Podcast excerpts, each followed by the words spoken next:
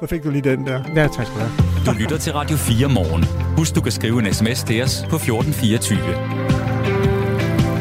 Klokken er 6.34. Henrik Møring er nyhedsvært. Jeg hedder Kasper Harbo, og tak skal du have, fordi du vil være med til at øh, fremelske den her torsdag. Vi har et nyhedstapet til dig, hvor vi kan øh, ja, opdatere dig på, hvad den store verden har at byde på. Og hvis der sker noget væsentligt undervejs, og det siger jeg, fordi verden er altså ikke gået under, men hvis den gør det, så skal du nok få det at vide her mellem 6.30 og kl. 9.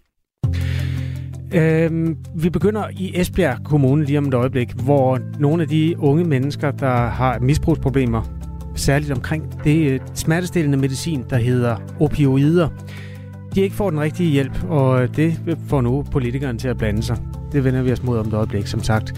En anden øh, ret væsentlig historie om folk, der står anklaget for ikke at have gjort deres embede godt nok, udspiller sig i USA, hvor Donald Trump simpelthen skal øh, i retten, eller forretten hedder det, i Washington, tiltalt for de her meget store øh, omvæltninger og sin forsøg på at omgøre valget i USA 2020. Det er i hvert fald det, anklagerne lyder på. Der er også et forsvar, blandt andet fra øh, Donald Trumps partifælder. Så skal du høre om en farlig TikTok-trend, som betyder, at unge mennesker gerne vil efterlade en lille bleg stribe i den ellers brune hud. Det er en øh, farlig trend, og den øh, rammer altså også det danske børn helt ned til 6-7 år, som på den måde får gode idéer. Den øger simpelthen øh, risikoen for hudkræft. Det der med, at du ikke alle steder sørger for at øh, blive brun. En øh, ny folkeafstemning er muligvis under opsejling. Dansk Folkeparti vil have en, den her lov, meget omtalte lovindgreb mod afbrændinger af koraner på offentlige steder til folkeafstemning. Det er fordi, det er så væsentligt, og argumenterne står sådan set i kø, når jeg skal tale med Anders Vistisen, der er udenrigsordfører hos Dansk Folkeparti. Ikke desto mindre er der også nogle dilemmaer i det her. Jeg glæder mig for eksempel til at spørge ham om, hvorfor der nu opstår en folkeafstemning mere, eller i hvert fald krav om samme. Fordi Dansk Folkeparti lovede dengang, hvor man forsøgte at få en folkeafstemning om Store Bededag, at det kun ville være den her ene gang. Men det er det altså ikke, til synlædende. Det er lidt over syv. Øh, jeg taler med Anders Vistisen. Der er nye oplysninger om Søfartsstyrelsens manglende kontrol af dødsskibet Scandinavian Star. Justitsministeriet lægger op til en undersøgelse af Søfartsstyrelsens rolle i sagen, som jo handlede... undskyld. Som jo handlede om en katastrofe, der skete øh, mellem Danmark og Norge i 1990. Jeg kommer blandt andet til at tale med en af de overlevende, og også Søren Søndergaard, Scandinavian Star-ordfører for Enhedslisten. Jamen, der, der er rigtig mange sådan øh, væsentlige historier. Der er ikke den der helt store, som alle taler om, med mindre øh, den kommer til at udspille sig på et eller andet tidspunkt, men her mellem øh, halv syv og ni. Vores lytter Bo har sendt dagens første sms på nummer 1424. Han spørger, er om det er et fast tidspunkt, at vi begynder morgenen kl. 6.30. Radio 4 morgen plejer at begynde kl. 6. Og øh, både ja og nej, Bo, det er fordi, det er sommerkøreplanen. Det er det i dag torsdag og i morgen fredag. Og i næste uge, der starter Radio 4 morgen klokken 6 igen. Således øh, opmuntret. Velkommen til. Klokken er 6.38. Du lytter til Radio 4 morgen. Et misbrugsproblem breder sig blandt unge under 18 år, og de bliver ikke altid hjulpet godt nok. Det handler om opioider, et stærkt vanedannende stof, som egentlig er beregnet til smertestillende medicin, men det bliver ofte brugt som et rusmiddel. Det kræver jo, at kommunerne er i stand til at hjælpe de unge ud af det, og det gør de ikke godt nok alle steder. I Esbjerg Kommune står det så skidt til, at det lokale misbrugsbehandlingstilbud bliver indberettet til Socialtilsynet, fortæller Jyske Vestkysten. Det er Socialdemokratiets øh, misbrugsordfører Maria Durhus, der har hejst det røde flag i Esbjerg, efter at hun har set problemerne med egne øjne. Og blandt andet mødt nogle af de unge, der var afhængige af stofferne, og som ikke mente, at de fik den rette hjælp. Maria Durhus er med i Radio 4 morgen nu. Godmorgen. Godmorgen. Gud, hvor er du langt væk fra telefonen. Øh, er det? Det var bedre. Langt bedre. Er det bedre nu? Ja, okay, ja. helt bedre. Godmorgen og velkommen Ja. til. Godmorgen. Tak skal du have. Socialdemokratiets misbrugsordfører. Hvorfor har du indberettet Esbjerg Kommunes misbrugsbehandlingstilbud til Socialtilsynet?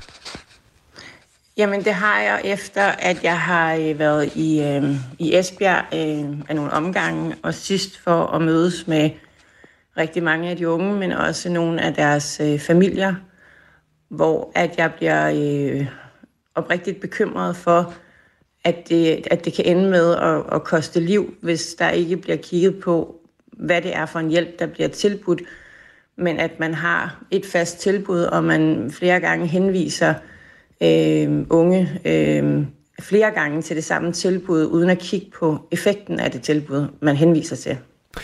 Det er meget overordnet. Kan du sige et konkret eksempel, når du nu har mødt nogle af de unge og deres familier?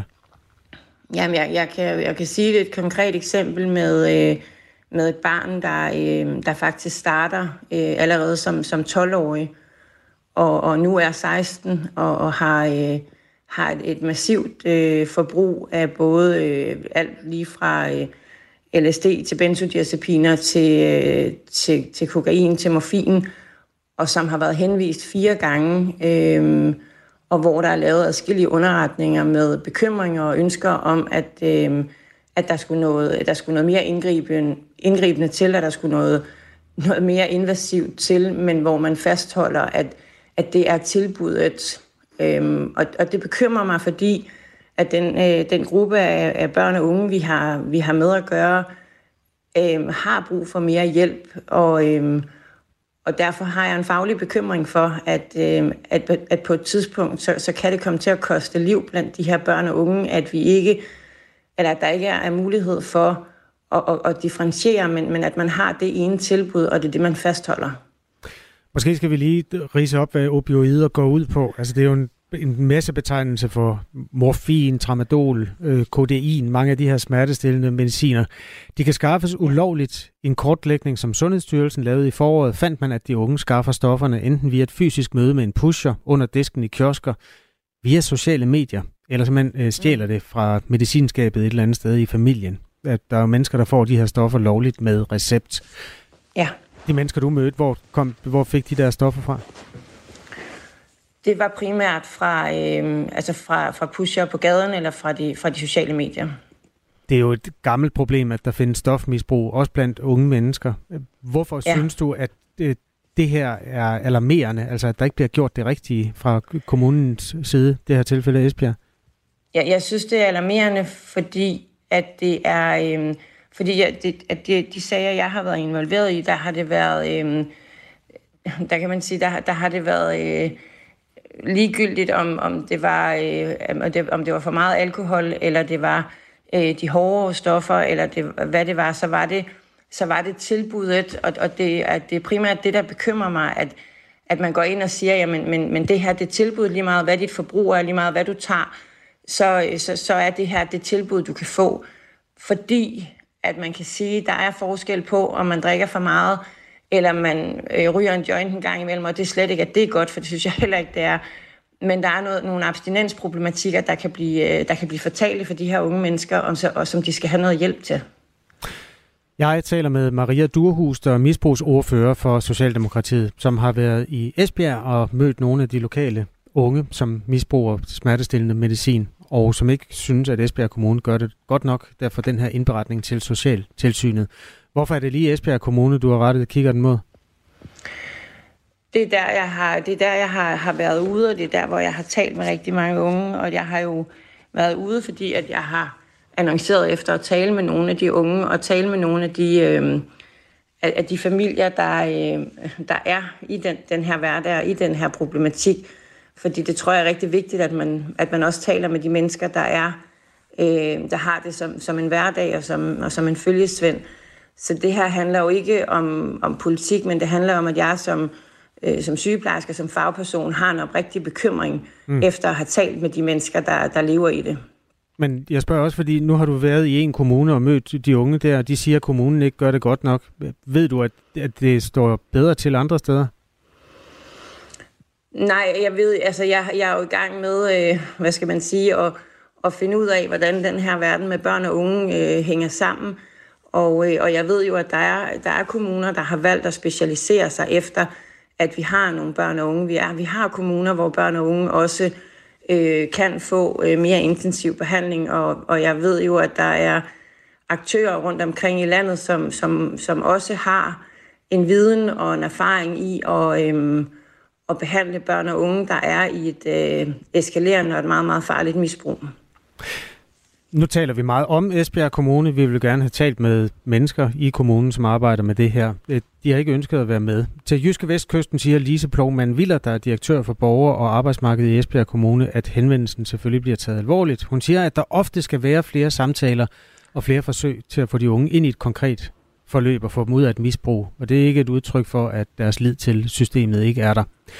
Det er altså svaret fra Esbjerg Kommune i den her sammenhæng.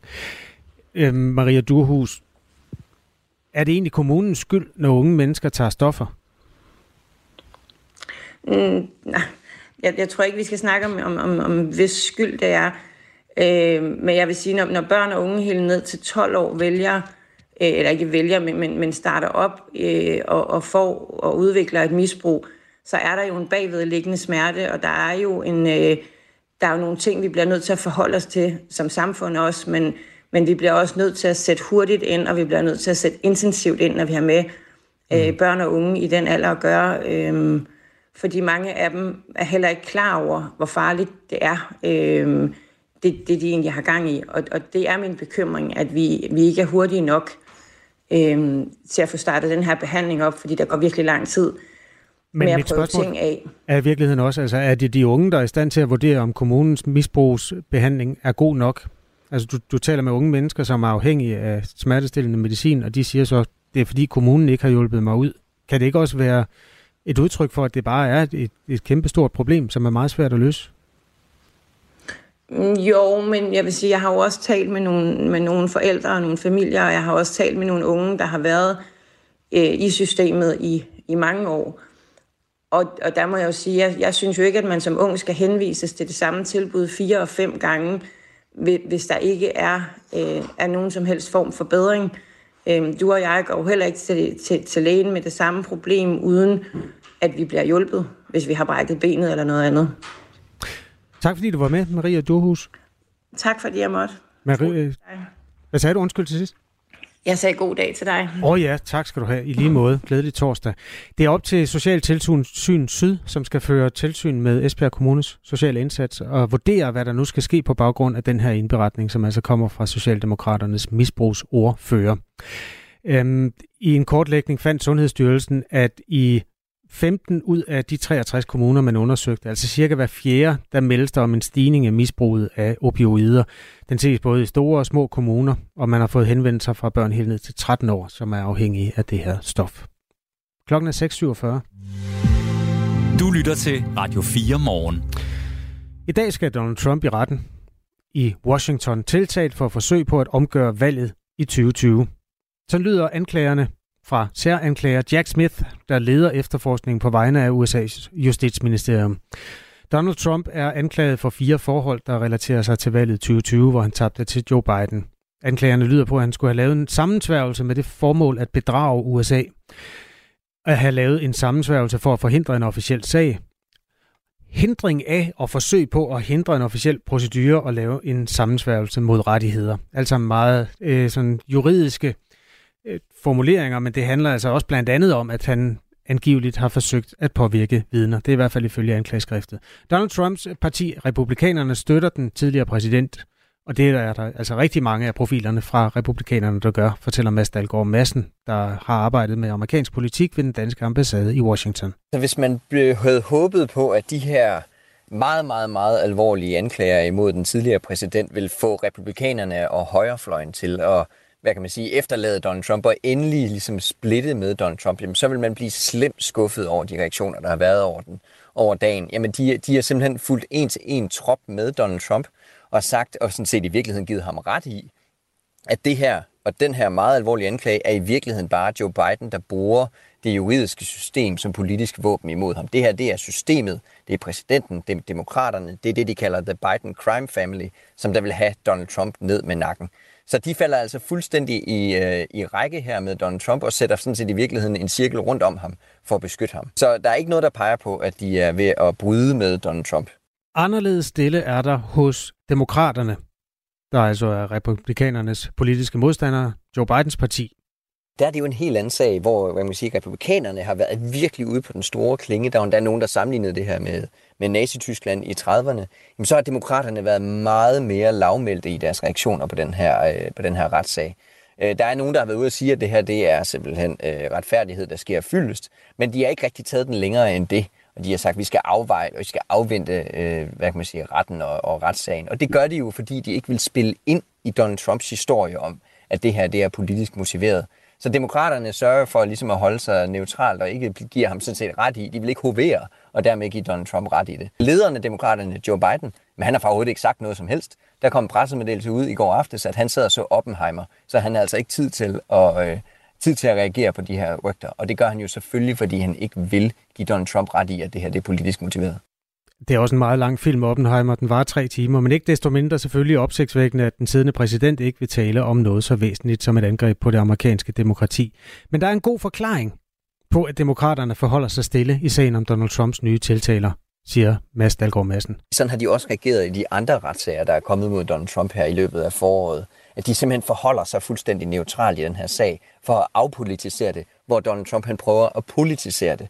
De siger, at det her det er retsstaten, det er simpelthen retfærdighed, der sker fyldes. Det er slet ikke noget med politik at gøre. Det her det er et spørgsmål om lov og orden og overholde loven. Så det har vi sådan set ikke en holdning til. Så vi lader ligesom, de, øh, vi lader ligesom retsstaten øh, følge sin proces her, uden at kommentere for meget på den. En ting er jura, og noget andet er så politik, der jo er vævet godt ind i hinanden i Guds eget land. Og i år er der øh, primærvalg, og der er, går Donald Trump jo benhårdt efter at blive sit partis præsidentkandidat i 2024. Det kan godt vise sig at være en fordel for demokraterne, hvis Donald Trump lykkes med det vurderer Mads Dalgaard Madsen. Nu er deres præsidentkandidat jo øh, Joe Biden, og Joe Biden han er ikke en særlig politisk eller populær figur i den amerikanske befolkning. Han er jo en gammel mand, som vi alle sammen ved, og øh, står sådan set øh, ret øh, hvad kan man sige, svækket i den amerikanske offentlighed. Der er rigtig mange demokrater og republikanere, der gerne ser, at det er en anden præsident, vi får næste gang. Så deres store håb her, jamen det er, at Donald Trump han bliver modstanderen i, i 2024, øh, at han får den republikanske præsidentnominering. Og alt tyder på, at de her retssager, jamen de spiller i til øh, Trumps force, så de hæver hans sandsynlighed for at blive præsidentkandidat. Så demokraterne håber på, at det sker, så vi kan få en gentagelse af 2020, hvor retssagerne blev så totalt absurde, eller Donald Trump-showet blev så absurd, at man valgte den sikre mand, og det er Joe Biden. Det håber man altså på, at det gentager sig igen her ved 2024, og der er den her sag jo et led i det. En meningsmåling, der blev lavet i juli måned blandt de republikanske vælgere i USA, viste, at 54 procent foretrækker Trump i forhold til de andre republikanske kandidater, der har været fremme. Det er altså noget helt særligt, den mand kan, når han lykkes med gang på gang at komme tilbage efter retssager. Det er simpelthen en øh, politisk teflon, som vi aldrig nogensinde har set i, i amerikansk politik. Man er nødt til at analysere Donald Trump i to spor. Der er det juridiske, som er meget alvorligt med ham. Altså med de her retssager og de her mange års fængsel, som han står over for at kigge ind i. Og så er der det politiske. Og hans evne til at bruge det juridiske spor som politisk våben er fuldstændig uovertruffent. Altså han, han forbinder, han bruger de juridiske sager til at skabe en myte omkring sig selv. I virkeligheden den myte, vi så ham bygge i 2015 og 2016, om at han er outsideren, som systemet prøver at få ned med nakken. Så han bruger det altså politisk på en måde, der gør, at det er virkelig, virkelig svært at angribe ham. Samtidig, så alle de her retssager, de kommer drøbvis, hvilket betyder, at de tager al medieopmærksomheden ud af lokalet. De suger oxygenen ud af valgkampen, så hans politiske modstandere simpelthen kun skal forholde sig til Donald Trump at de ikke har en mulighed for at få en selvstændig politisk pointe ud over rampen. Og derfor vender han de her retssager til sin politiske fordel, og derfor fører han så meget i meningsmålingerne, som han gør lige nu. Vurderer Mads Dalgaard Madsen, tidligere indrigspolitisk rådgiver ved den danske ambassade i Washington D.C. Det er i aften dansk tid, Donald Trump skal møde op i retten i Washington, hvor han er tiltalt for at ville omstøde præsidentvalget, hvor han tabte til Joe Biden. Tiltalen er jo den tredje mod Donald Trump på få måneder, han er også anklaget for at fjerne massevis af hemmelige dokumenter fra det hvide hus og for at betale penge til en pornostjerne. Det her er Radio 4 morgen. En ny og farlig trend går sin sejrsgang på det sociale medie TikTok. Her viser udenlandske influencer danske børn, helt ned til 6-7 år, hvordan man hurtigt kan blive brun. Det gør man ved at lade sig solskolde, og så kan man fremvise sin blege hud under badetøjet for at vise kontrasterne mellem brun og bleg. Det er en trend, der øger risikoen for hudkræft, lyder det for organisationer som Kræftens Bekæmpelse til Berlingske. Og alligevel har trenden godt fat, også i danske børn og unge. Eva Fogh Nord følger det her område tæt som digital pædagog og ekspert i børn og unges brug af sociale medier. Godmorgen. Godmorgen. Hvorfor får sådan en trend ben at gå på? Det er jo den der myte med, at hvis man er brun, så ser man godt ud. Øh, det er noget, vi har haft lige siden, at vi gik fra, at det kun var bønder, der var brune, og de øh, rige, der var hvide, til vi vendte rundt. Og, og når sådan noget kommer på øh, sociale medier og mennesker, som, øh, som de her unge mennesker ser op til, altså influencers, der på forskellige vis har fået en stemme i de her menneskers liv, de viser, at det er en måde at gøre det på, mm. så tager de det til sig. Også selvom alle, der ved noget, og faktisk rigtig mange influencers også siger, husk nu solcremen, det er virkelig farligt det her. Det har jo altid været moderne i altså vores tid at være, være brun. Der er jo ikke noget nyt i det. Øh, hvor er det, du, du ser den allernyeste udvikling? Det er jo i, i forbindelse med de sociale medier og den måde, algoritmerne fungerer på, fordi at øh, på alle sociale medier med, med de her øh, hvad hedder det, videoplatforme, TikTok, Reels, Shorts, øh, selv Spotlight på øh, Snapchat, der viser folk jo, at de er ude og, øh, og få den her fantastiske tan i citationstegn, hvor de går ud og lægger sig, enten sprøjter de olier eller saltvand eller alle mulige ting på sig selv for at få de her stråler, uden at bruge øh, solcreme først. Og det blev så bare bredt rigtig hurtigt, fordi de her algoritmer, de viser den jo så til andre af samme målgruppe.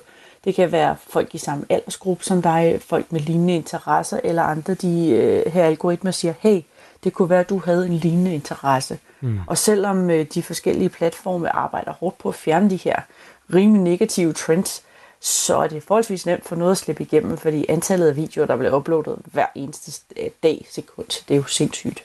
Oh, arrivederci. You're a little red, Disick. It'll turn chocolate before you know it, sweet thing. And remember, with a little rusties and an insane amount of luck, you too can look like me. Med lidt held kan du komme til at ligne mig, bliver der sagt her til sidst, mens en pige i videoen viser sin solskoldning. Og de er jo meget mere underholdende og fede end at høre på, end dig og mig, Eva Fonor. Ja, meget. hvem, hvem virker de på? Jamen, de virker jo på dem, der i forvejen allerede er i de her skønhedsidealer. Øhm, der er jo en masse mennesker, specielt unge mennesker, som stadigvæk lever med den der fornemmelse af, at der sker jo ikke noget for mig. Jeg, jeg, jeg kommer jo aldrig til at få et problem.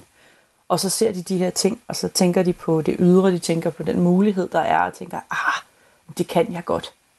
Og hver gang de tænker den her, så står også, øh, hvad hedder det, som har brugt lidt tid på at overveje, hvad det er, der foregår, og tænker, jamen I sætter jo jer selv i fare. Men den fare er ikke en reel tanke op i rigtige af mange af deres hoveder. Præcis som når vi ser rygning med alle de her pakker med forfærdelige billeder på. De er afskrækkende for en vis gruppe, men ikke afskrækkende nok. Der er meget af det her, der jo er, hvad skal man sige, ungdommens natur.